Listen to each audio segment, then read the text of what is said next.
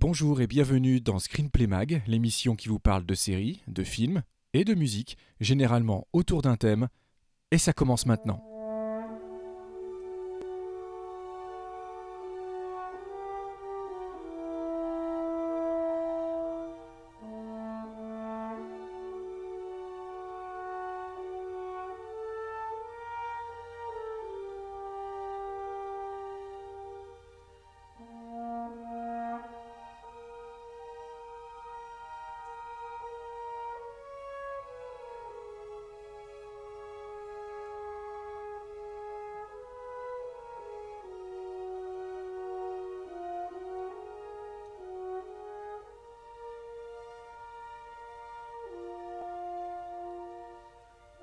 Elle a été l'une des premières, si ce n'est la toute première, héroïne de nos vies. Nous avons appris avec regret le, décès de Carrie Fisher la veille du montage de cette émission, qui avait été préalablement enregistrée. Donc euh, Christophe et moi, nous souhaitions juste lui rendre ce petit hommage en, en ouvrant l'émission sur, euh, sur le thème de la princesse Leia composé par John Williams. Euh, au revoir princesse, merci pour tout, et que la force soit avec toi.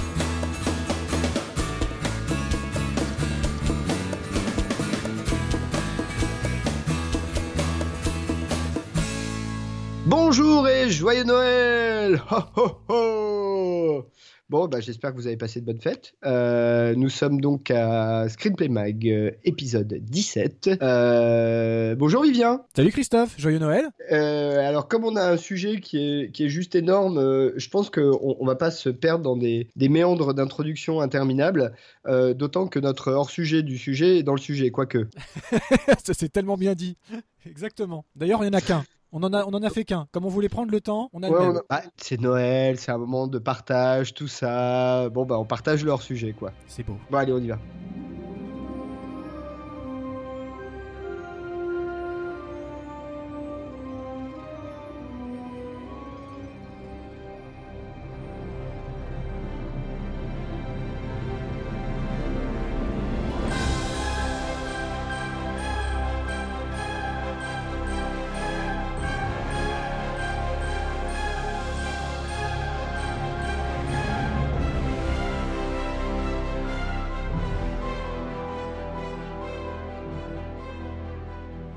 Donc, euh, on va commencer par la fin, finalement, pour notre gros, gros bloc euh, Harry Potter, puisqu'on va commencer par le dernier film en date, qui est euh, Les Animaux Fantastiques et Où les trouver. Enfin, les animaux fantastiques, hein, on va dire. Sauf que chronologiquement, ça se passe avant. Donc nous, on respecte l'ordre de, de l'histoire finalement.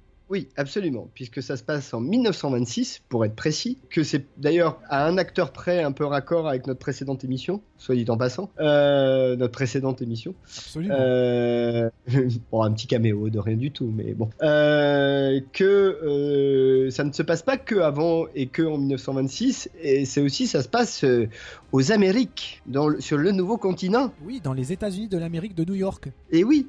Euh, où c'est pas tout à fait pareil qu'en Angleterre, mais c'est quand même euh, un personnage euh, donc qui s'appelle.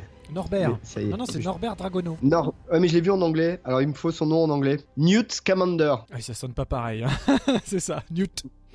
Newt Scamander, euh, qui euh, se rend aux Amériques euh, pour une raison mystérieuse au départ en tout cas, qui est basiquement un, comment on peut dire un, un scientifique euh, de la, la- de- des créatures fantastiques qui les étudie, qui veut que, qui aime les, bêtes, hein, c'est un- C'est un vrai gentil, Newt Scamander. il aime les bêtes, il pense qu'on les perçoit mal, qu'il faut que même les pires, il faut les, il y a une façon de les aimer quand même, tout ça. C'est un ami. Et qui va se retrouver, voilà, c'est un ami des bêtes, et qui va se retrouver, ben, embarqué visiblement dans une intrigue assez complexe dans le New York de 1926, qui est quand même le New York trois ans avant la, crise de 29, donc euh, c'est pas innocent non plus.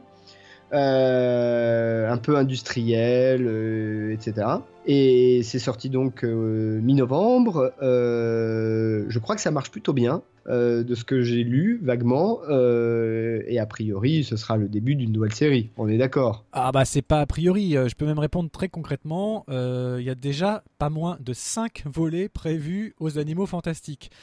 sachant que 1, ça devrait sortir au rythme de 1 tous les 2 ans. Donc le prochain, Fantastic Beasts 2, 2018 et normalement toujours sous la direction de David Yates, donc qui est réalisateur du film et qui avant ça avait réalisé ni plus ni moins que Harry Potter et l'Ordre du Phénix, Harry Potter et le Prince de Sang Mêlé et les deux derniers épisodes en, en deux parties des Reliques de la Mort. Donc euh, il est un peu devenu abonné à l'univers quand même. Ouais, c'est un peu le concierge de la franchise quoi. C'est ça. Alors, on l'avait déjà dit euh, quand on avait traité le trailer, euh, c'est écrit par J.K. Rowling donc euh, l'auteur euh, des, romans Harry Potter et du petit bouquin dont est tiré en fait le concept. Et euh, vraiment il faut parler de concept hein, puisque les créatures fantastiques est en fait un bestiaire avec des petites anecdotes et des petits textes mais c'est pas un roman que ils nous refont un peu le coup de Voldemort quand même avec un autre personnage dans le film faut quand même le dire aussi. Hein euh, alors c'est ah pas tout bah, à fait Voldemort. Un grand méchant, faut toujours un gros méchant. Euh, bah je sais pas qu'est-ce que t'en as pensé toi du film?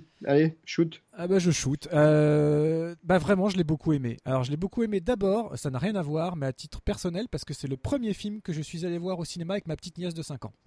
Donc ça m'a fait très très plaisir ah, de partager ça avec ma petite nièce de 5 ans. Donc je lui fais un bisou. Il y a des trucs qui font un peu peur pour 5 ans quand même. Eh oui, d'ailleurs elle n'a pas raffolé hein, de tout le film. Mais bon, elle a bien tout regardé quand même. Euh, voilà. Bon, elle était bien sur les genoux, tout ça, mais euh, ça, elle n'a pas eu peur. Ça a été, ça a été. Bon, au bout de deux minutes, le générique était même pas fini. Elle me disait, euh, je cite, il est où Harry? C'est mignon, mais justement, il n'est pas là Harry. Ça se passe bien avant Harry. Ben oui, il est, il est pas né. Il est comme les escalopes. Voilà. oh putain. Bonjour. Ça y est, c'est la quatrième émission du jour, juste pour situer les gens. Vous inquiétez pas, si on commence à, partir en vrille, c'est normal. Euh, bah sinon, Vous voyez le niveau là Voilà. Non, Dans la prochaine, ce sera pire. Ce sera pire la, semaine prochaine. Revenez, revenez, vous verrez. Non, non, j'ai vraiment beaucoup aimé le film, euh, qui m'a étonné à plus d'un titre. Alors, euh, certes, il y a quand même une absence scénaristique un peu plus solide aurait été la bienvenue. Maintenant, euh, comme c'est quand même issu d'un livre qui n'est qu'un bestiaire, j'ai trouvé que pour le coup le bestiaire était super succulent. J'ai beaucoup aimé euh, tout l'univers de la valise puisque finalement tout se passe dans une valise. Euh, c'était vraiment visuellement c'est beaucoup de choses se passent dans une valise. Voilà, les créatures sont superbes ou pas, mais en tout cas elles sont elles sont toutes vraiment vraiment très bien construites, soit rigolotes, soit terrifiantes. Euh, voilà, le, New York de l'époque reconstitué est absolument bluffant. Donc visuellement, il y, a, tout ce qu'il faut.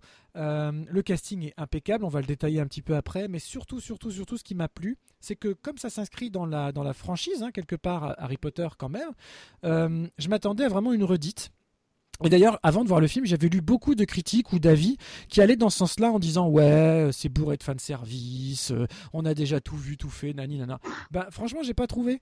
J'ai trouvé que les personnages principaux étaient vraiment tous radicalement différents euh, de la franchise euh, mère. d'ailleurs, là, c'est une histoire d'adultes. Tous les personnages sont adultes, ont des rapports d'adultes dès le départ. Et en plus, ce sont des sorciers accomplis. Ce qui fait qu'il n'y a absolument aucune phase initiatique. Et ça, je trouve ça courageux d'inaugurer une nouvelle franchise en prenant euh, simplement le parti de dire que les gens sont déjà familiarisés avec cet univers-là sans en rappeler les bases. Parce que finalement, il n'y a rien qui est rappelé. Alors certes, on nous mentionne, on nous mentionne uniquement Dumbledore, on nous mentionne Poudlard, on croise quelques gobelins, etc. Mais euh, c'est pas, c'est vraiment un univers 100% cohérent et qu'on ne prend pas le temps de nous expliquer. Et moi, ça, j'aime ça. C'est-à-dire qu'on ne nous prend pas pour des débiles. Euh, c'est vraiment, on rentre dedans on est censé avoir déjà les codes. Et ça, ça m'a beaucoup plu, personnellement. Après, moi, j'ai bien aimé j'ai bien aimé les personnages, j'ai beaucoup aimé le, le psychic, euh, alors moldu pour la version euh, française, euh, je sais plus comment. Non Mag. Voilà, en, anglais. en anglais, c'est Non Mag. Voilà. Et euh, donc, euh, j'ai trouvé que c'était super drôle, que ça marchait bien. Euh, Eddie Redmayne, c'est un acteur que j'aime beaucoup depuis ses débuts.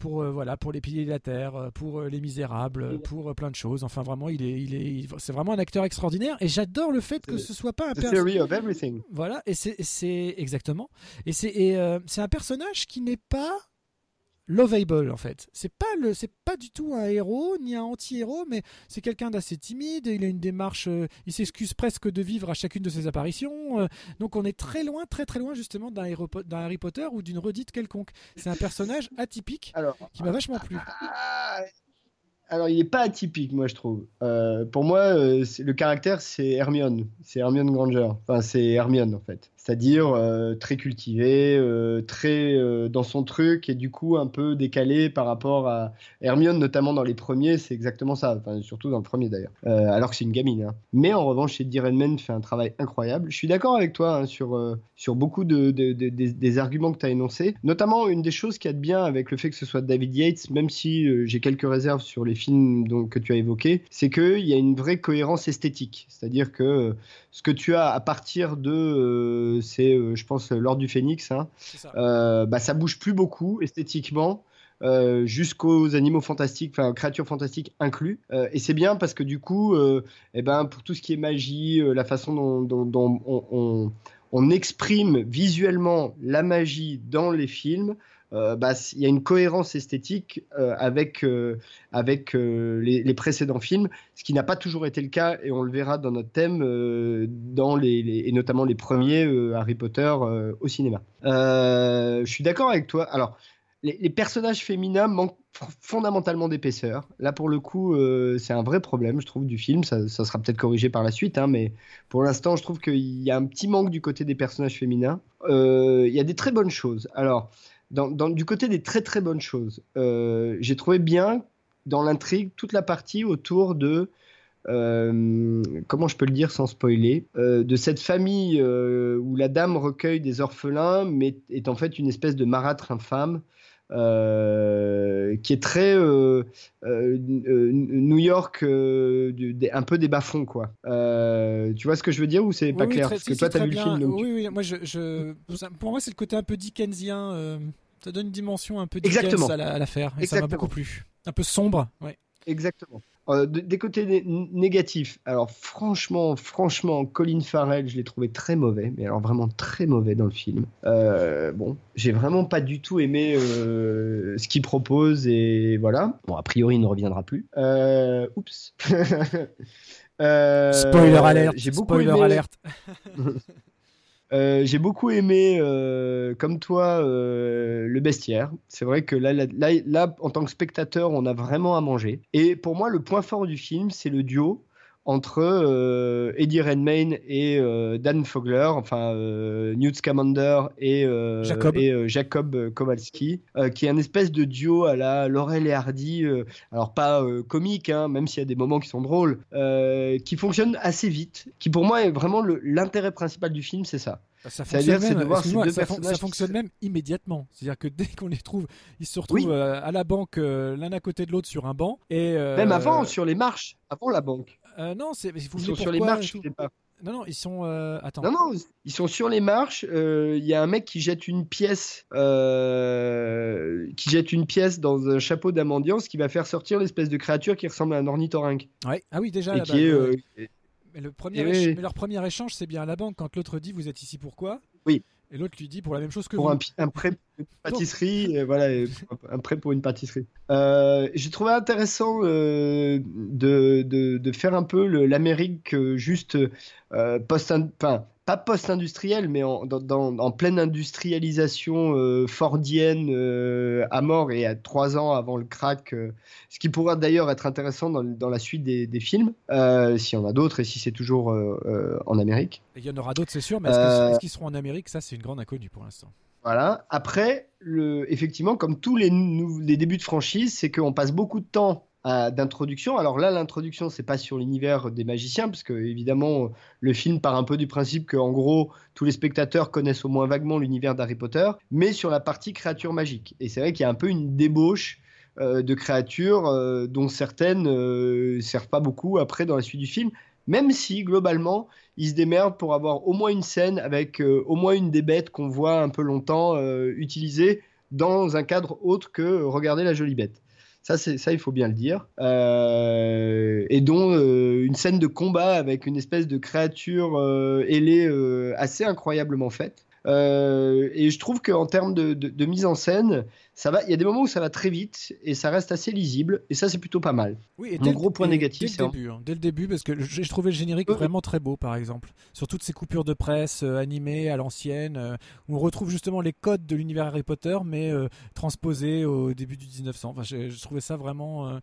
C'était malin et très très joliment fait et très rythmé, comme tu le dis. Alors, effectivement tu l'as dit, le fan service, il n'y en a pas tant que ça. Hein. Euh, effectivement, il y, a une, mention une fois euh, à Dumbledore, il y a une mention une fois à la famille, euh, en français c'est Estrange, je crois. voilà, mais c'est à peu près tout. Et Poudlard, puisque évidemment les Américains et les Anglais se tirent la bourre sur qui a la meilleure école.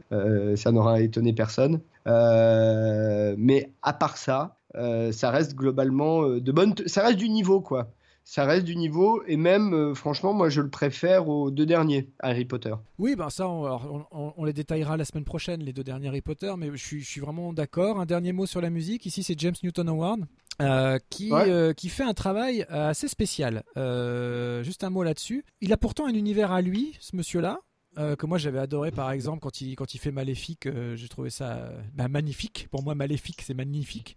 Euh, et là, j'étais un peu dérouté parce que rien que si on prend la base du, du main title, du tout premier morceau de l'album, et eh ben ça commence en reprenant un petit peu les thèmes, le thème principal de John Williams, qui est si beau. Bah et après, ça part vers, mais ni plus ni moins que vers The Rock de Hans Zimmer ni Glennie Smith, quoi. Donc il y a une espèce d'incohérence euh, comme ça.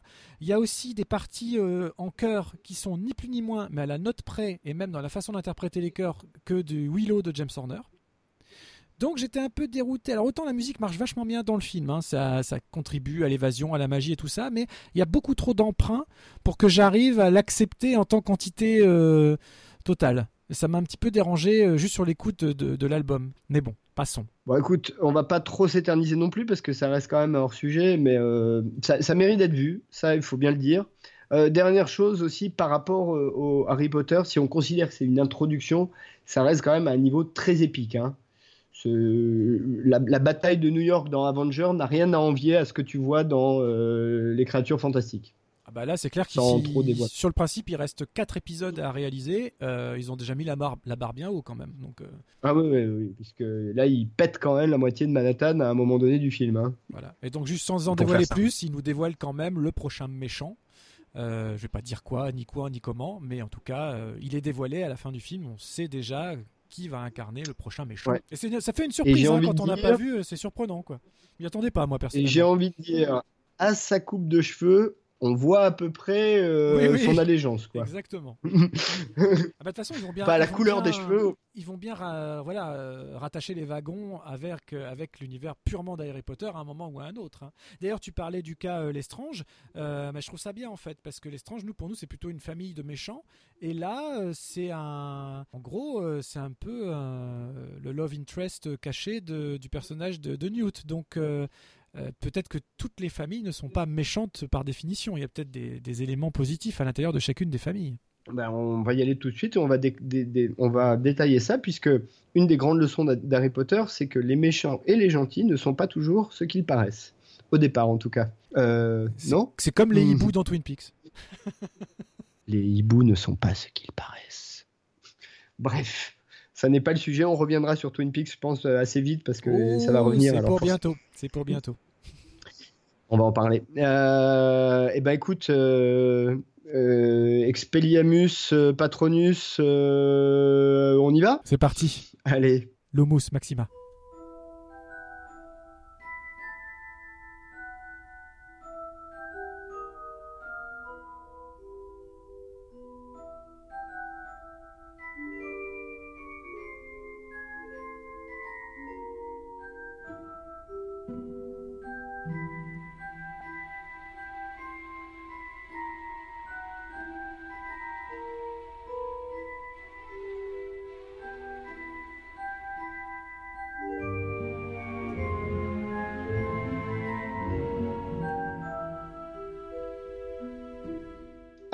Harry Potter. Alors ça, c'est un gros morceau. hein. On, on va vous tenir euh, deux, deux semaines hein, avec Harry Potter. Hein. Ah bah, tout de suite, hein, parce qu'il y a quand ça, même euh, faut huit- bien ça. huit films. Huit films. Alors déjà, je- je- on l'a peut-être déjà évoqué, euh, mais euh, je pense que tu as lu Harry Potter quand même. Oui, bien sûr. Oui, oui, j'ai tout lu.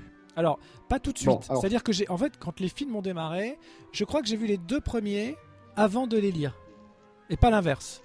En revanche, à, partir du deuxième, j'ai lu tous les, romans au fur et à mesure, ce qui fait que à partir du troisième, j'avais déjà lu le roman avant de voir le film. Ça change pas mal euh, la donne quand on découvre, euh, quand on découvre ça. Même si, euh, pour être honnête, à part peut-être sur les derniers,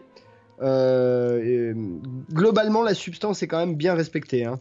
Alors il y a des détails évidemment, hein, c'est des adaptations, mais globalement, euh, les adaptations, en, en termes d'adaptation, la substance globale de l'histoire est, est- est- est respectée. Il faut, faut bien le dire. Bon, Oui. de toute façon, il y avait Madame Rowling qui veillait au grain. Oui, puis comme c'est contemporain, l'écriture des romans est, est contemporaine à, à l'évolution de, de, de la réalisation des différents films, ce qui fait que l'un se nourrissait de l'autre aussi un petit peu, quoi. Euh, et je trouve que quand on lit, moi quand j'ai lu les deux derniers, les reliques de la mort, finalement, euh, tu as très très bien en tête les éléments et les personnages et les comédiens et l'environnement euh, graphique des films, et ça se fondait très bien avec. Donc je pense que vraiment l'un a nourri, l'autre. Bah, alors, euh, le premier est sorti. Alors, je, je vais retrouver le. En 2001. euh, c'est pas un peu plus tôt. Non, non, 2001. L'Odyssée des sorciers. Non, 97, voilà. Euh, 26 ah, tu juin, parles, là, le, le premier livre. Ah livre, oui, ah, livre. pardon, d'accord. Euh, 97, 98, 99, 2000, 2003, 2005, 2007. Les, les bouquins. Mm.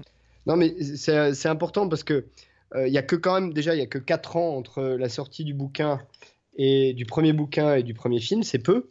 euh, quand même. Euh, après les films, oui, 2001, mais alors là je m'en souviens très bien parce que 2001, 2002, 2003 euh, ou quelque chose comme ça. Enfin, en gros, 2004, les euh, années, Azkaban, t'avais, euh, le prisonnier d'Azkaban, c'est dans le même 2004. mois, non mais surtout dans le même mois, t'avais euh, un Harry Potter, un Seigneur des Anneaux. C'est ça. C'était le bon temps. Dans le même mois. Donc euh, c'était un peu euh, bon voilà. Euh, euh, moi je t'avoue que j'ai mis du temps à rentrer dans le dans le roman. J'ai essayé plusieurs fois de lire le premier, qui est dont le titre d'ailleurs en français est très mal traduit. C'est le seul. hein. Les, autres respectent euh, le titre original.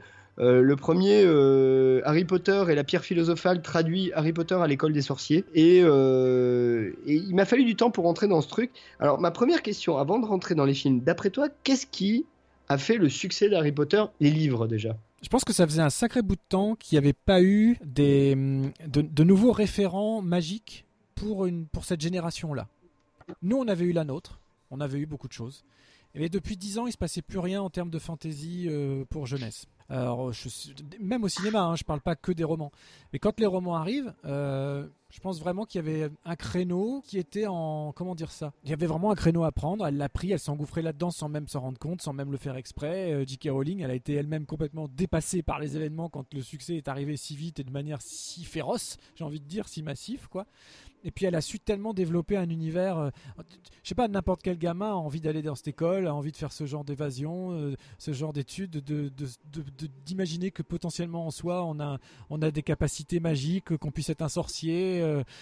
Euh, enfin, je sais pas, ça fait, ça fait rêver. Je pense que les gamins en avaient vraiment besoin parce que les, gamins de cette génération-là rêvaient un petit peu trop avec nos héros à nous d'avant et n'avaient pas encore le leur. Harry Potter est arrivé et là, pour le coup, nous, les, vieux cons, c'est nous qui sommes venus venus nous greffer à cette, euh, à cette jeune génération. Euh, moi, en tout cas, je l'ai vécu un peu comme ça. Quand j'ai, quand j'ai découvert Harry Potter, donc moi, j'ai pas découvert d'abord les bouquins, mais d'abord les deux premiers films, je me suis vraiment pris ça comme ça, les deux Columbus. Je me suis dit, waouh, mais, euh, mais pourquoi j'ai pas 12 ans là maintenant tout de suite? Euh, c'est exactement le genre de film que j'attendais quand j'étais gamin. Je- J'en ai eu d'autres, on en a eu d'autres hein, de notre époque, mais Harry Potter est vraiment venu combler chez moi ce manque de fantasy light, en tout cas sur les premiers, encore une fois sur les premiers opus, euh, qui, euh, ouais, qui manquait cruellement. voilà quelque chose d'ampleur comme ça parce qu'on a eu beaucoup les téléfilms de Noël et- etc des choses un petit peu cheap et tout ça mais là revenir à de la vraie fantasy pour enfants avec des gros moyens comme, comme Warner a su en mettre euh, non, c'était pour moi ça a été un, un vrai choc l'arrivée d'Harry Potter euh, à l'école des sorciers, euh, premier du nom. Bah, alors, déjà, il faut dire que ça a été un succès assez immédiat, hein, puisque à partir en gros du deuxième ou du troisième, la sortie d'un Harry Potter, ça faisait la une des journaux télé. hein. Le bouquin, hein, j'entends. Ah oui, bien sûr. Je parle des, des bouquins. Ça a été énorme. Moi, je crois qu'en plus, ce qui marche dans Harry Potter, c'est que c'est pas quelqu'un je pense que Rowling a réussi parce qu'elle n'a pas essayé d'écrire un truc pour gamins. C'est-à-dire que fondamentalement, sur Harry Potter, ça reste quand même une épopée riche. Euh, à la limite, si tu enlèves le fait que c'est des gamins euh, qui vont aller de 11 à 18 ans euh, au fur et à mesure des bouquins et que tu les prends, si tu prenais la même histoire avec des adultes, ça marche quand même. Avec une histoire de 10 ans dans le passé qui a des conséquences sur l'actuel, avec des histoires de famille, avec des personnages dont le, les, les motivations se révèlent au fur et à mesure que l'intrigue se déroule. Donc je crois que ça aussi, c'est ce qui a fait que ça a marché, c'est qu'elle a vraiment cherché sincèrement à raconter cette épopée-là euh, sans trop euh, chercher à faire de la formule. Ce qui est un peu le défaut de beaucoup de, romanciers, en gros, dans le segment euh, jeune ado, ado ou enfant, quoi. Ouais, et puis honnêtement. Je crois que c'est ça qui marche. Et honnêtement, c'est bien écrit. pour faire une petite comparaison très rapide, j'ai lu, bah, il n'y a pas longtemps, j'ai lu il y a deux mois le premier roman de Miss Peregrine. On en parlait dans notre émission la semaine, la semaine dernière. Eh ben, j'ai pas du tout aimé ce roman, très sincèrement. Je l'ai trouvé très très long, très très lent et pas bien écrit du tout. Alors que là, euh, Harry Potter, ça se lit comme du petit lait, quoi. Et c'est pas, ça, se lit pas comme du, comme du petit lait parce que c'est facile. Au contraire, je trouve que c'est, euh, c'est une vraie belle écriture populaire. Et je dis ça de manière vraiment pas péjorative. C'est-à-dire que c'est une écriture précise, presque scénaristique. Il y a une espèce d'immédiateté qui se crée, visuelle. Bon, après, encore une fois, j'avais vu les deux premiers films avant de les lire, donc du coup, j'avais déjà ce, visuel-là et la, facilité d'avoir les personnages en tête, etc. Mais je trouve que ouais, c'est bien rythmé. Pourtant, il y a des pavés. Hein. Euh, la Coupe de Feu, c'est un pavé énorme. Et euh, tu lis ça, mais en, une nuit, euh, t'arrives pas à l'arrêter, quoi. T'arrives pas à le poser, ton bouquin. Ça, c'est balèze quand même. Ah bah de toute façon, c'est le grand succès de J.K. Rowling, c'est qu'elle a été foutue de faire avaler des bouquins de 600 pages à des gamins qui voulaient plus lire, quoi. Eh ouais, et ça, c'est, quand même fort. La, la, recette miracle, je pense qu'elle-même ne la connaît pas, elle-même ne l'a pas. Ça fait partie encore une fois, euh, comme, on, comme on parlait la semaine dernière aussi, de ces œuvres qui, transcendent et qui dépassent même leurs auteurs, quoi. Le succès. Euh, Mais c'est pour ça que je te dis. Euh, pour moi, ça marche parce qu'elle a sincèrement essayé de raconter cette, histoire. Elle n'a pas essayé de faire un truc. elle n'a pas essayé d'être efficace elle a essayé de raconter cette histoire de la façon qui lui semblait. Euh, euh, et ça veut pas dire qu'il faut pas travailler, revenir dessus, etc. Je dis juste que je pense que fondamentalement c'est ça l'idée, même si ça veut pas forcément dire qu'elle avait tout en tête depuis le début. C'est pas ce que je dis. Hein. Je dis juste que vraiment quand tu lis les romans, et, moi je les ai lus alors à partir du Prisonnier d'Escaban, en plus je les ai lus en anglais, donc vraiment euh, au plus près de, la langue de, de Rawlings. C'est bien écrit, tu as raison, c'est très bien écrit. Et d'ailleurs, je trouve que les traductions sont parfois euh, discutables. Euh, c'est très très bien écrit, c'est rythmé, ça va vite, tu t'ennuies pas. Euh, et, et ça marche quoi, ça marche. Et ça marche sur. Moi, je les ai lus adultes, forcément, donc même sur moi, ça marche. C'est-à-dire que pour moi, c'est des, les Harry Potter, c'est des page turners. Enfin, tu sais, ces, ces bouquins, tu les commences, euh, et puis euh, à un moment donné, tu regardes, il est 2h du matin, et tu te lèves dans 3h et, ou 4h, et il faut arrêter, quoi. Euh, il y en a plus beaucoup des comme ça. Il y en a vraiment plus beaucoup. Donc, succès immédiat, évidemment, qui va donc amener à la Warner à, à, commander euh, l'adaptation. L'adaptation, on va y aller tout de suite. Hein. Chris Columbus, euh, premier film 2001. Euh, Harry Potter et donc en français à l'école des, forces, des sorciers, en anglais et la pierre philosophale. que, pour être transparent, hein, évidemment j'ai vu tous les films. Je les ai pas tous revus pour l'émission. J'en ai revu deux. Euh, celui-là pour me rappeler un petit peu le tout début, début, début, et puis je reviendrai euh, sur l'autre un peu plus tard euh, dans cette émission. Premier avis, toi, sur Harry Potter à l'école des sorciers ouais, C'était juste parfait, vraiment c'était parfait. donc juste juste pour dire, un Chris Columbus, avant ça, ben, il est surtout connu pour les, les deux premiers Home Alone, les Maman, j'ai raté l'avion. Euh, pour euh, Mrs. Dubfire aussi. Donc c'est quelqu'un qui a la course aux jouets. C'est pas lui qui a tourné l'adaptation de Rent euh, au cinéma Aussi. C'est lui qui a fait Rent, mm. mais je le, je le mettais pas dans le lot parce que là j'essayais de vraiment citer que les que les films qui ont des, des, enfants un peu au centre de leur de leur de, bah, de leur intrigue Oui, et c'est probablement pour ça qu'il a été choisi. Exactement. Bien sûr. Et je trouve que c'est un choix vraiment génial parce que c'est à la fois il filme de manière très académique, mais encore une fois, académique c'est pas c'est pas plus mal parce que c'est précis. C'est, euh, euh, j'ai trouvé tout l'environnement visuel absolument incroyable. Euh, tous les, enfin voilà, tous les studios. moi, je suis allé les visiter il y, a, pas si longtemps que ça, il y a deux ans. Je suis allé les visiter les studios d'Harry Potter. C'est vraiment une une balade à faire. Hein. Si vous passez à Londres, n'hésitez pas à aller au studio Warner visiter les studios d'Harry Potter. C'est une expérience inoubliable. C'est très bien fait en plus comme visite. Et mais bon, en termes de réalisation, voilà, je sais que beaucoup euh, lui reproche son académisme. son évidence en fait, mais en même temps, c'est moi à académisme, je vais répondre immédiateté et, et précision quoi. En plus, faut pas oublier qu'il filme des enfants, c'est jamais facile. je trouve qu'il le fait très très bien et qui arrive à être les, les gamins un casting c'est je pense que c'est le casting le plus difficile qui ait jamais eu euh, quelqu'un à faire. Parce que il faut, c'est un pari sur l'avenir. Ils savaient à la base que si le film marchait, mais c'était quasiment sûr, ils allaient produire euh, l'intégralité des adaptations. Donc il fallait trouver des gamins tout jeunes, tout en étant sûr qu'ils allaient vieillir pas trop mal. Sachant, pardon, je te coupe, que Rawlings avait annoncé très tôt qu'il y aurait 7 volumes. Ah oui, c'était, c'était prévu comme ça, quoi. Donc c'était un pari énorme, mais non mm. seulement sur les trois, euh, Ron, Harry et Hermione, mais aussi, pareil, je pense au personnage de Ginny. Ginny qui est donc destinée à devenir la, petite amie d'abord et puis la femme future d'Harry Potter. Donc c'est la petite sœur de Ron, donc une gamine toute petite, toute petite. Et Drago. Et de, voilà, Drago aussi. Mais c'est vraiment euh, incroyable. Le casting est réussi, mais à 100%, en tout cas en termes des enfants. Moi, je vois pas de fausses notes. Euh, tout le monde s'en sort euh, vraiment bien avec les honneurs parce qu'il faut pas oublier qu'au départ c'est pas pas des comédiens ils ont tous débuté avec ça. Et ils s'en sont vraiment vraiment bien sortis euh, voilà. Et Chris Columbus non ben, je l'ai trouvé j'aimais bien son approche colorée des événements qui correspond bien à l'âge des personnages dans ces deux premiers opus quoi euh, je trouve que la série est devenue un peu trop sombre au fur et à mesure. Ça, on en parlera encore plus la semaine prochaine avec les avec les quatre derniers, puisque là, on a décidé de conclure, enfin d'arrêter cette émission, l'émission du jour euh, avec le quatrième, la Coupe de Feu. Euh, mais mais voilà, en gros, je trouve que c'était l'homme de la situation pour, pour en tout cas pour les deux premiers. Après c'est bien qu'il n'ait pas fait les 7, enfin les 8 en l'occurrence, parce que c'était bien qu'il y ait des propositions différentes à des moments différents de l'adolescence, du voilà du passage aux jeunes adultes, etc. Mais ça on, y reviendra après. Mais globalement j'ai trouvé que c'était l'homme de la situation à ce moment-là. Bah de toute façon, un quand tu adaptes une œuvre qui a un tel succès, au moment où elle a ce succès-là, euh, là pour le coup c'est au cinéma d'être humble par rapport à l'œuvre originale. Donc euh, il ne s'agit pas de, prendre un réel qui va dire ouais moi je vais, je vais mettre mon style, je vais mettre mon truc. Moi je suis désolé, le, ce, que, ce que fait Chris Columbus c'est ce qu'il fallait faire. C'est-à-dire que ce qu'il fallait faire c'est donner un environnement visuel qui soit le plus proche possible de ce que la plupart des gens pourraient imaginer, ou en tout cas pourraient accepter comme adaptation d'un bouquin qui a un succès euh, mondial incroyable. quoi. Donc là, pour le coup, c'était effectivement au studio et au cinéma d'être homme. D'ailleurs, de ce que j'en sais, euh, Steve Kloves, qui a écrit le scénario, et Chris Columbus, ont perpétuellement tout vérifié avec euh, J.K. Rowling pour être sûr d'être bien dans les cordes. quoi. Ah oui, mais c'était à, la limite de l'obsession. Hein. Il y a eu un nombre d'échanges incroyables, incroyables entre eux et, elle. Hein. Ça a été un, un va-et-vient, un ping-pong constant. quoi. Moi, ça me paraît normal. Enfin, encore une fois, euh, je dis pas que euh, Harry Potter c'est de la littérature euh, de niveau prix Nobel, c'est pas ce que je dis. Je dis juste que quand tu es face à un truc qui vend des millions d'exemplaires à une époque où le livre se porte pas forcément, enfin, il se porte bien, mais pas tant que ça, qui est un phénomène d'ampleur.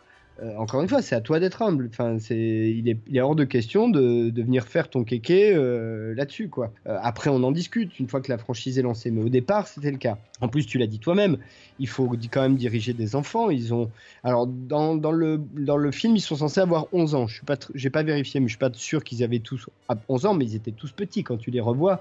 et je l'ai revu il y a pas longtemps.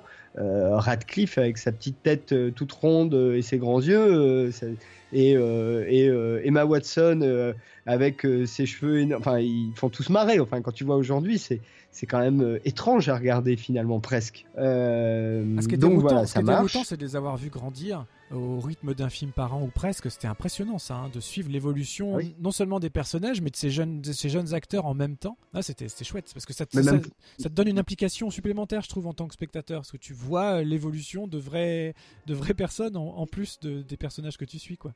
Ensuite, effectivement, c'est une œuvre de 10 ans. Enfin, si tu prends les 8 films, euh, la grande réussite, c'est quand même d'avoir gardé l'essentiel du casting pendant 10 ans. Ce qui n'est pas forcément évident non plus, hein, euh, quand on y réfléchit. Très difficile, très difficile. Particulièrement sur les enfants. Bah oui, puisque, surtout que quand ils commencent à devenir adolescents, je pense qu'ils ont commencé à avoir des tas de propositions. Euh, Harry Potter, c'est pas des petits films, hein, tu vois. bon, donc ça a dû être compliqué pour eux de, de rester là-dedans. Et puis même, à un moment donné, de se poser la question d'être ad vitam aeternam lié à ça. Je suis pas sûr que ça a posé beaucoup de questions, puis j'imagine qu'il y avait des contrats ultra blindés euh, pour éviter ça. Ah bah dès le premier contrat, Après... c'était pour l'intégralité des romans. Hein. Ils pouvaient pas se dérober de toute façon, même s'ils avaient voulu. Ouais, il y a toujours moyen, et puis euh, il peut toujours arriver un truc, et puis enfin bon, tu peux toujours, mais c'est vrai que c'est pas le cas, et puis là on est au bout, donc euh, on le sait. Après, moi je trouve que quand même dès le premier, tu, tu as l'essentiel de l'univers qui est posé et qui bougera jamais.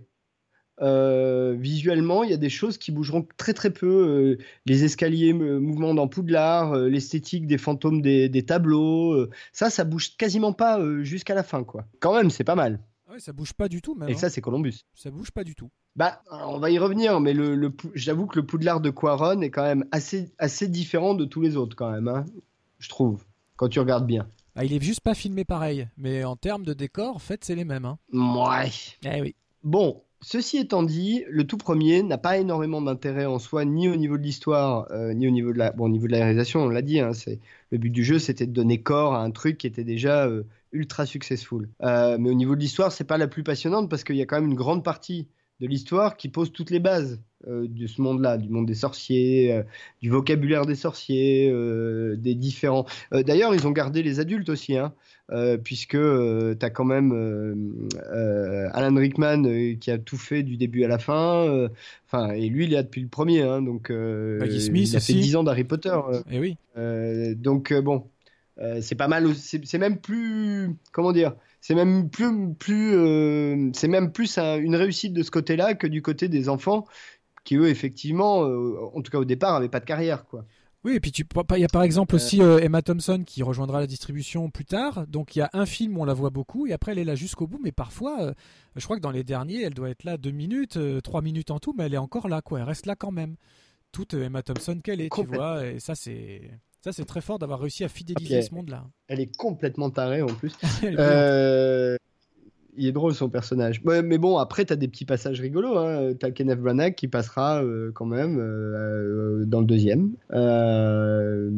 Et pas donc, je pense que tu as à peu T'as à peu près toute l'Angleterre qui va passer dans Harry Potter à un moment ou à un autre, ou pas loin. Euh, peut-être. Euh, alors, on, la chambre des secrets, des choses à jouer. Oh, pardon, et la chambre au secret, pardon. Donc, numéro 2. Euh, que moi, en fait, de Columbus, je trouve que c'est le plus réussi. En fait, tu, tu, sens que le mec était quand même plus à l'aise dans cet univers-là et avait moins de pression sur le numéro 2 que sur le numéro 1, moi je trouve. Bah, les exactement, les bases étant posées, il peut vraiment se focaliser sur le fait de raconter une histoire euh, sans avoir à justement expliquer en même temps ce qu'est un sort, ce qu'est un sorcier, ce qu'est un boldu, ce qu'est nana. Voilà, il y, a des, y a des tas de séquences comme ça dans le premier qui font que quand tu es déjà au courant, ça peut paraître un petit peu rébarbatif. Là, il n'y a plus besoin de faire ça, il est affranchi de ça. Donc en plus, il y a le personnage de Kenneth Branagh qui donne lieu à des séquences, mais il faut le dire, mais c'est pas parce que c'est mon dieu, hein, mais euh, il, est, extraordinairement drôle là-dedans, quoi. Cette parodie de, cette parodie de comédien théâtreux, enfin voilà, il joue de lui-même, il joue de plein de choses, enfin il a, il a à mourir de rire. Hein. Moi, je l'ai adoré. Euh, de A à Z. Euh, enfin, je trouve qu'il fait une performance vraiment, vraiment incroyable. Même quand il est, euh, même quand il là qu'en tableau, quoi. Comme tu disais, il y a les tableaux animés, etc. Il y a un tableau où il se peint lui-même qui est extraordinaire, quoi, parce que le, petit Kenneth Branagh peint lui-même un tableau du Kenneth Branagh en train de faire des poses improbables, super héroïques et tout ça. Et en même temps, c'est un pleutre. voilà, c'est bourré de super séquences. Le deuxième, il y a l'affrontement à la baguette sur un terrain un peu proche de l'escrime, mais il s'envoie des sorts à la tronche. Euh, et à tout le final où euh, justement euh, Kenneth est complètement, il, est ramolli du ciboulot, donc il dit plein de conneries, qui c'est super drôle. non, non, ça. J'ai trouvé ça très bien. Puis au niveau du design, la, chambre des secrets en elle-même est super forte. La chouette qui, la chouette qui s'explose à chaque fois qu'elle livre un truc. Par exemple. ça me fait marrer à chaque fois. Qui se prend une vitre, qui arrive pas à atterrir. Enfin, ça me fait marrer à chaque fois. Je trouve ça super drôle. Et puis juste un truc, une séquence dont on n'a pas parlé sur le premier quand même. Il a réussi à, faire vivre le Quidditch et ça, c'était pas gagné avec les effets spéciaux de l'époque. Oui, c'est vrai. C'est vrai. La séquence de, de Quidditch est extraordinairement foutu, euh, même si à la revoyure aujourd'hui on voit les éléments de synthèse plus prononcés que d'autres et tout ça, mais quand on se les mangeait à l'époque, on croyait que ce serait pas possible, et ben si c'est possible, euh, le Quidditch existait, existait pleinement euh, à l'image. quoi. Non, non, mais le, Chris Columbus a, quoi qu'il arrive, le mérite d'avoir donné corps à cet univers et d'avoir posé des bases qui, encore une fois, sont restées pendant dix ans. les fondamentaux ont jamais complètement bougé, quoi même si, euh, et peut-être on peut aller euh, maintenant à l'épisode 3, c'est-à-dire celui de, de, Quaron, le, prisonnier d'Azkaban, euh, là il y a une vraie rupture esthétique quand même. Et immédiate. dès la première séquence, on est en caméra à l'épaule, ce qui n'avait pas été fait du tout mm. chez Columbus. L'image est un peu plus sombre. Euh, et puis surtout la, caméra, la caméra virevolte, euh, passe à travers les murs, passe à travers les fenêtres, passe à travers. Euh, tu bah, c'est Quaron. Voilà, c'est Quaron. Alors attention parce que c'est le maintenant tout le monde le connaît, mais à l'époque, moi je le connaissais surtout pour son adaptation de Princesse Sarah, qui s'appelait Little Princess et qui était un conte. Mais il avait fait déjà un film merveilleux avec une musique de Patrick Doyle qui était à tomber par terre. Donc moi je le connaissais par ce biais-là en fait. Et puis il avait fait aussi De Grandes Espérances, qui était super. Euh, qui était sorti un petit peu avant, je crois, avec Gwyneth Paltrow. Euh, mais c'était en, c'était bien avant euh, Gravity Co. Donc c'était pas du tout un nom connu. Donc c'est c'est même étonnant qu'il soit qu'il soit tourné vers lui pour la relève de Columbus. Donc c'est qu'il y avait vraiment une volonté de la production de tout de suite faire une première césure graphique. Et ça, je sais pas pourquoi. Hein. J'ai pas l'explication, mais c'est vrai que ça peut être un peu violent quand même. Bah, alors, euh, la rupture esthétique, elle n'est pas uniquement dans la mise en scène, même si tout ce que tu as dit est parfaitement juste. Il y a notamment euh, toute une série de scènes. Alors, euh, peut-être pour ceux qui connaîtraient pas un peu bien Harry Potter, faut le dire, hein, pendant au moins tous les premiers épisodes, au cœur euh, de l'intrigue, tu as toujours le professeur de défense contre les forces des ténèbres ou contre euh, les arts ténébreux, ou je sais plus comment ça s'appelle exactement, euh, et qui est toujours un peu l'élément au cœur de l'intrigue de l'épisode en question. et là, dans celui-là, par exemple, tu as toute une série de scènes qui se passent avec une armoire dans laquelle il y a un miroir et où la caméra euh, filme euh, ce qu'il y a dans le miroir, traverse le miroir, et au moment où elle traverse le miroir, tu te retrouves dans la salle, donc opposé au miroir. Enfin, il y a un procédé comme ça euh, qui fonctionne assez bien, mais c'est pas que ça. Tu as aussi une vision beaucoup plus, je trouve, naturaliste de la magie, avec une présence beaucoup plus prégnante de la nature que chez Columbus. Oui, et puis c'est aussi l'éveil à l'adolescence qui commence, mine de rien. Euh, Harry commence à être un petit peu révolté, donc euh, le personnage change, donc c'était pas plus mal de changer euh, visuellement d'approche. Alors, faut savoir qu'en fait, c'est Chris Columbus lui-même qui s'est retiré de la saga, et pas l'inverse. On, on, on lui a pas dit de partir, c'est lui qui a décidé de ne pas réaliser la suite. Parce qu'il voulait passer plus de temps en famille, hein, tout simplement. Mais il est resté à la production, donc il avait quand même son petit mot à dire et tout ça. après quoi, il y a plusieurs réalisateurs qui ont été approchés. Guillermo del Toro et Kenneth Branagh, d'ailleurs, a été approché aussi pour faire la réalisation. Mais euh, finalement, c'est Alfonso Cuaron qui a été retenu. Alors que lui-même au début était hésitant, c'est-à-dire qu'il euh, il avait jamais lu les livres, il n'avait pas encore vu les deux premiers films. Et c'est après la lecture des livres euh, qu'il a finalement accepté. Et J.K. Rowling, j'ai voilà, j'ai trouvé ça entre temps, indique qu'elle était vraiment ravie parce que justement, elle avait beaucoup aimé la petite princesse dont je parlais un peu plus tôt. Donc finalement, c'est cohérent. C'est vrai qu'il avait montré qu'il pouvait filmer des enfants, en l'occurrence des petites filles, euh, de, manière, de manière originale et poétique en même temps. Donc c'est vrai que ça, après avoir vu La Petite Princesse, ça peut paraître comme un choix plus évident finalement que, que ça n'en a l'air. Euh, en tout cas, le film, euh, le film est, quand même une rupture stylistique par rapport aux deux précédents, assez, assez clair. Hein. mais ce qui est intéressant aussi, c'est que ça n'est pas qu'une rupture stylistique. Dans l'intrigue, c'est aussi un peu une rupture narrative, puisque c'est peut-être euh, un des premiers films, un des premiers, une des premières histoires où on, fait rentrer euh, concrètement un des personnages qui correspond à l'histoire des parents Potter et de Voldemort et euh, de la secte qui avait autour de Voldemort et, tout ça, qui là en l'occurrence est interprété par Gary Oldman, dont on nous dit pendant tout le film d'ailleurs que c'est un affreux personnage. Ah oui, oui, c'est le plus affreux de tous les personnages. Bah, c'est l'évadé, voilà, Sirius Black, l'évadé d'Azkaban, assassin euh, présumé, euh, et euh, tout le monde pense qu'il qu'il est sorti d'Azkaban, qu'il s'est échappé justement pour aller tuer Harry.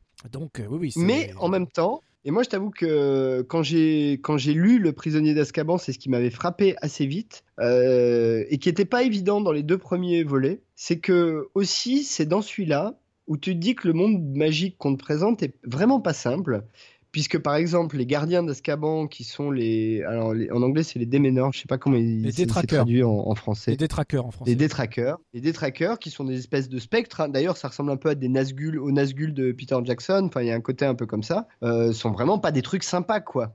Et tu te dis, bon, c'est quand même dans ce monde-là où on fait garder les criminels par des espèces de créatures des ténèbres.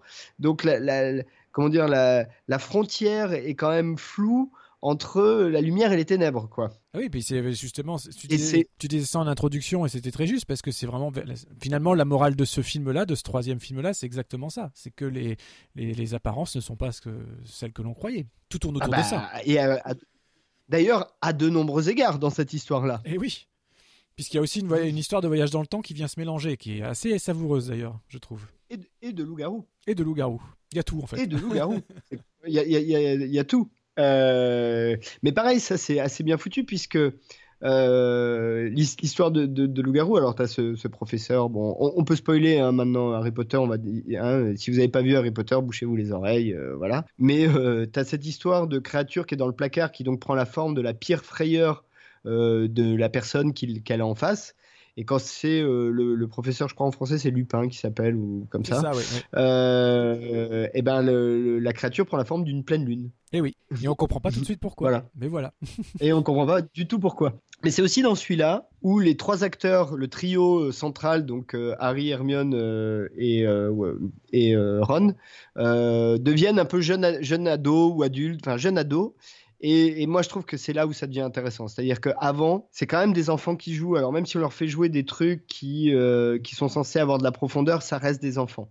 Pour moi, c'est vraiment à partir de celui-là où il commence à y avoir vraiment de la substance, quoi. Ouais, et tout de suite. C'est-à-dire que même la, même la séquence, euh, typiquement, il y a toujours une séquence londonienne ou quasiment à chaque, à chaque début de film, il y a ça. Où là, en fait, Harry en a plus que marre hein, euh, d'être dans sa famille et puis il pète un plomb. Je veux dire, il s'en va, il prend sa valise et il fait une fugue. Euh, et s'ensuit d'ailleurs une poursuite absolument géniale d'un espèce de bus euh, typiquement londonien qui parcourt euh, toutes les rues de Londres à vive allure avec un espèce de chauffeur, enfin une tête, une, tête coupée qui rasta, qui est super drôle, voilà, qui, pilote le bus, c'est super marrant. et c'est vrai que tout de suite il a, ce côté un peu énervé qu'on lui a encore jamais vu, et c'est le côté un peu caractériel. il a des raisons de l'être, hein, Harry, mais, c'est vrai qu'en termes de jeu, il commence à se passer quelque chose effectivement. la substance prend ah bah, euh, la famille euh, Dursley, euh, qui, qui donc sa famille adoptive, font partie des, pires êtres humains possibles qu'on puisse imaginer quand même. c'est vraiment affreux quoi. Ouais, jusqu'au bout en plus, il hein, n'y a pas de rédemption pour eux. Ah non, non, et puis le pire, c'est que tu te dis, bon, ok, premier, d'accord, mais après, tu te dis, toi, t'es es Harry Potter, t'as envie de leur. As, tu, tu, as tellement de choses entre les mains que tu pourrais leur faire subir les derniers outrages, quoi. Et il le fait pas. C'est un peu comme euh, dans notre émission précédente, Powder. Euh, même, s'il a plein de pouvoirs entre les mains, il le fait pas. Eh oui, c'est un gentil. Euh, c'est un gentil.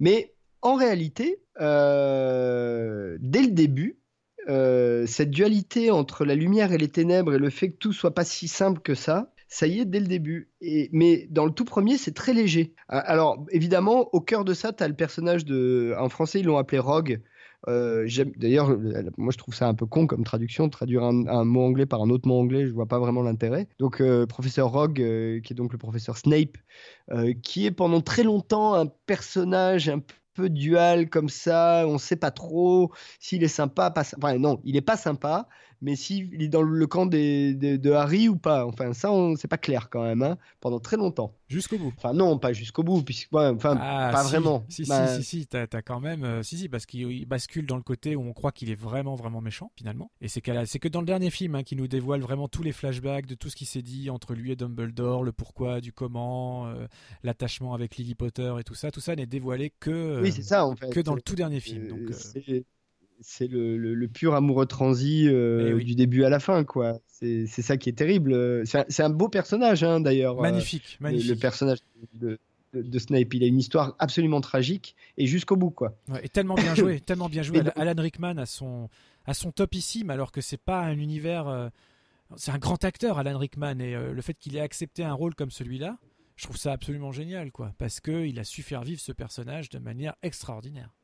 Et alors, donc dans le tout premier, il y a une scène euh, avec John Hurt en plus, donc c'est marrant. Euh, il a un tout petit rôle. Hein. John Hurt, c'est Ollivander, c'est le, fabricant de baguettes magiques. Euh, et en fait, donc dans l'histoire, Harry Potter se retrouve avec une baguette magique dans laquelle il y a une plume de phénix. Il y en a une seule autre qui existe, qui est sa jumelle, qui est la baguette de Voldemort de celui dont on ne prononce pas le nom d'ailleurs à ce stade. Et, et John Hurt dit à Harry Potter, quand il lui parle de l'autre baguette, elle dit elle a appartenu à quelqu'un qui a fait de très grandes choses, des choses terribles, mais de très grandes choses. Et on comprend à, quel point, et on comprend à quel point dès le départ, euh, même si on te présente Voldemort comme un espèce de Sauron, hein, basiquement, c'est ça. Euh, eh ben, l'attrait du pouvoir fait que euh, rien n'était aussi simple, et rien n'était aussi noir et aussi blanc, et ça, jusqu'à la fin. Et je trouve que c'est ça qui fait partie du grand succès de Harry Potter, c'est que c'est pas manichéen. Enfin, c'est pas si manichéen que ça en tout cas. Ah non, pas du tout même, pas du tout. La preuve, c'est que même le personnage le plus sacralisé finalement, c'est celui de Dumbledore, hein, qui est présenté un peu comme le sorcier. Euh, vraiment euh, gentil de A à Z, le plus érudit, le plus fort, le plus, fantastique et tout ça, ben, plus on évolue, euh, mais ça on en parlera plus la semaine prochaine, mais plus on évolue vers la fin de l'histoire et plus on rend compte que Dumbledore est quand même... Alors pour arriver à des fins lumineuses, pour la, toujours pour la bonne cause, mais il a recours quand même à des subterfuges et surtout vis-à-vis d'Harry, qui sont assez, assez jusqu'au boutiste quand même. Donc là encore, on a d'un côté un personnage comme celui de, Gary Oldman par exemple qui est censé être un méchant qui s'avère être un gentil et puis le très très gentil Dumbledore qui euh, n'hésite pas à dévoiler progressivement une face sombre quand même bien bien présente euh, également. Ah ouais non mais complètement complètement finalement les, les personnages les plus simples c'est les Malfoy enfin les parents d'ailleurs pas forcément Drago mais les parents Drago, pas du tout. il est, très intéressant, le personnage de Drago. Surtout sur les derniers, justement. Oui, oui, c'est pour ça que je dis Drago, c'est un peu à part, mais Lucius, bon, voilà. Euh, c'est sa sœur, euh, je crois, hein, qui est jouée par Elena Bonham Carter, qui est complètement tarée. Euh, donc qui est, qui est, complètement Voldemortisé, euh, Voldemortisé, euh, voilà. Euh, T'as aussi les elfes de maison, alors ça aussi c'est intéressant. Elle, les elfes de maison. Je pense pas qu'elle soit de la famille. Non, non, je sais plus quel est le lien de Ah oui, oui, c'est Béatrix Lestrange. Pardon, non, non, non, non, oui, c'est voilà, c'est Béatrix Lestrange. Tu as raison, tu as raison. Pardon, je les ai pas revus ni relus, donc c'est un peu pas clair, mais enfin c'est pas clair. Le... Tout n'est pas plus très très clair, surtout la fin. Parce que je trouve que même dans les romans, les deux derniers, ça devient un peu fouillis, et c'est un peu dommage d'ailleurs. Mais bon, euh, mais euh, voilà. Donc à partir du Quaron, il devient évident que c'est un monde en teinte de gris. Et ça, pour un truc qu'on te vend un pour comme un truc pour enfants, je trouve que c'est franchement pas mal, quoi. Ça, c'est quand même la grosse, euh, la grosse réussite. Ah c'est d'avoir fait un, un, univers en teinte de gris comme ça euh, où euh, tout n'est pas clair. Euh, et ben on peut peut-être parler du quatrième parce qu'on est très en retard là déjà. Ouais, alors en fait juste avant, je pense qu'on va on va conclure là-dessus finalement le quatrième, on va l'inclure à la semaine, on va on va le mettre à la semaine prochaine parce que en fait les trois premiers ont été mis en musique par John Williams. Ce ne sera plus le cas par la suite. Et juste envie de dire que ce qu'il a fait justement pour le prisonnier d'Azkaban, c'est non seulement de loin hein, la meilleure partition de tous les Harry Potter et en plus une des meilleures partitions de Williams en son entier. Il y a une richesse là-dedans de réutilisation des thèmes, d'orchestration, d'apport à l'univers euh, euh, sonore qui est absolument phénoménal. Si vous avez un album d'Harry Potter à, acheter et à écouter en boucle, c'est vraiment celui-là. Donc euh, et après il, abandonne la saga. Euh, ce que je peux comprendre, hein, il n'avait pas envie d'en faire 10 euh, comme il a fait euh, déjà tous les Star Wars, enfin une, une, une, saga de plus à son actif, mais en tout cas ça... Donc le fait qu'il ne revienne plus après et que finalement les compositeurs changent quasiment à chaque nouvel opus font qu'on rentre vraiment dans une nouvelle ère Harry Potter qu'on euh, va euh, détailler la semaine prochaine euh, en votre compagnie. Eh ben, écoute, et, peut-être pour faire la transition avec notre partie musicale consacrée à, Papy, à, Papy, à Papy John, c'est que ce, monsieur a quand même été foutu encore de nous faire un thème tellement bien réussi que n'importe qui le sifflote, tout le monde reconnaît que c'est Harry Potter. Tu veux parler de ce thème-là, je crois.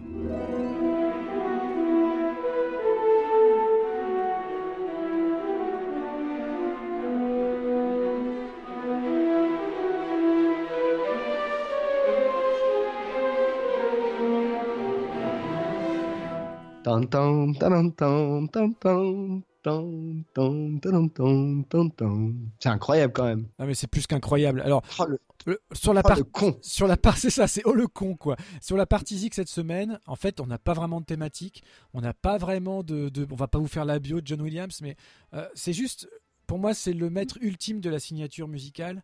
Il n'y en a jamais eu deux comme lui.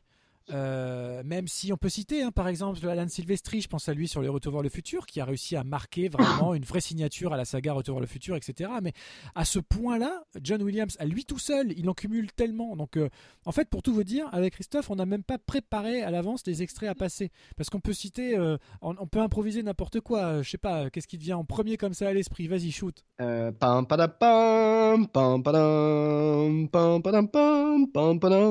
pam Bon bah moi j'ai envie de te répondre euh, pam pam pam pam pam pam pam pam pam pam pam pam pam pam pam pam Ce à quoi tu peux répondre Euh ah, c'est rigolo comme jeu.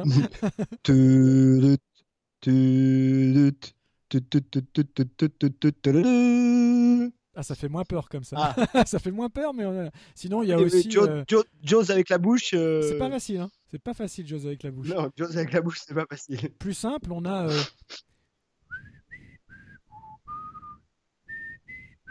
Ah oui, oui, oui. Ah, moi j'en ai un. bah oui. Pam pam pam pam pam pam pam pam pam. Tu l'as reconnu Ah celle-là bah, bien évidemment, Jurassic, incroyable, incroyable. Jurassic Park. Mais oui.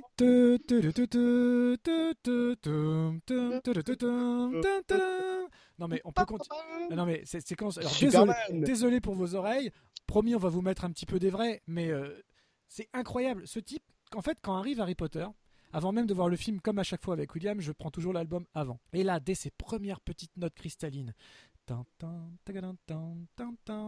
je dis putain, mais comme tu disais tout à l'heure, putain le con, le mec il le fait encore. c'est comme quand arrive Star Wars l'éveil de la force et que d'un seul coup t'entends le thème de Ray et tu dis mais mais c'est pas possible. Au piano, au piano en plus. Mais tu te dis mais c'est incroyable le type, il arrive à saisir le l'essence des personnages à les recracher, j'ai envie de dire, c'est un peu moche comme mot, mais c'est vraiment ça, à les recracher en musique et à nous proposer à chaque fois un truc hallucinant. Donc juste pour le plaisir, voilà, on va, on va en écouter euh, quelques-uns comme ça.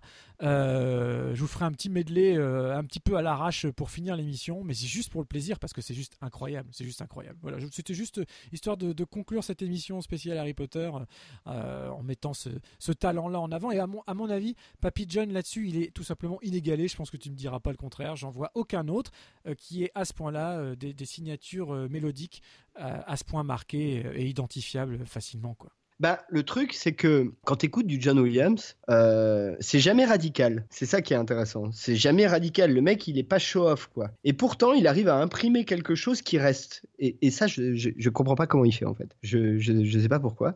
Et petit détail amusant, c'est que euh, je pense que c'est un des premiers compositeurs de films qu'on a beaucoup vu, en tout cas en Europe, euh, en train de conduire ses propres musiques en orchestre, Toujours. en images. Il le fait toujours. Et-. Et euh, oui, oui, oui. Et euh, ce qui était assez euh, particulier, moi je me rappelle à l'époque, c'est qu'on avait toujours l'habitude de voir des chefs très, tu vois, en smoking, etc. Et lui non, il est en basket, en jean, enfin, tu vois, il est très, il fait de la musique quoi. Il est pas là pour faire du, faire le show quoi. Oui, il a toujours, Il est là pour faire de la musique, toujours son petit pull à col roulé. ouais, ouais, c'est. Non. Puis il est toujours très gentil. C'est quelqu'un de très gentil qui parle tout doucement. Euh, très, très poli, vraiment. Enfin, c'est un type. euh, On dit toujours que Spielberg, tout le monde adore travailler avec lui, il est adorable et tout. Bah, avec John Williams, c'est, c'est un peu pareil. Tout le monde adore travailler avec lui. Au-delà Ah, du c'est le talent. Spielberg parce que- en même parce temps, que- euh, parce que c'est humainement, c'est voilà, pas pour rien c'est- qu'ils se sont mariés. C'est ça, c'est les mêmes quoi. Humainement, c'est, enfin, je pense pas que ce soit exactement les mêmes, euh, parce que c'est pas non plus la même génération, mais en tout cas, t'as un père spirituel et un, ouais, et euh, c'est, euh, non, non, c'est, c'est, une, c'est la plus belle, une des plus belles collaborations du cinéma, évidemment.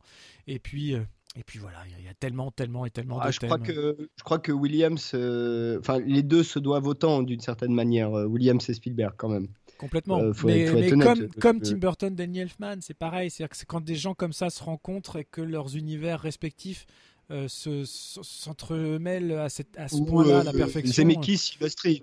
C'est Silvestri, bien sûr, qui en plus c'est un cas intéressant parce qu'on parlait de Retour le futur avant, mais quand on part sur Forrest Gump, par exemple, c'est une signature tout aussi magnifique dans un genre radicalement opposé. Donc c'est encore une fois. Ah, c'est son c'est son plus beau score. Ah bah Forrest Gump, c'est incroyable. bah bien sûr. C'est magnifique Forrest Gump.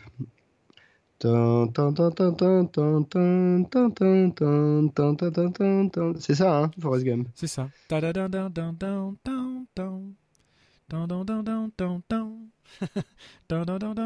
Ouais, c'est ça. Enfin bon, voilà. Dés- Désolé les gens, hein. on, vous, Bon, on vous fait eh très ben, mal on- aux oreilles, mais c'est pas grave. Bon, bah écoute, à l'année prochaine et bonjour chez vous.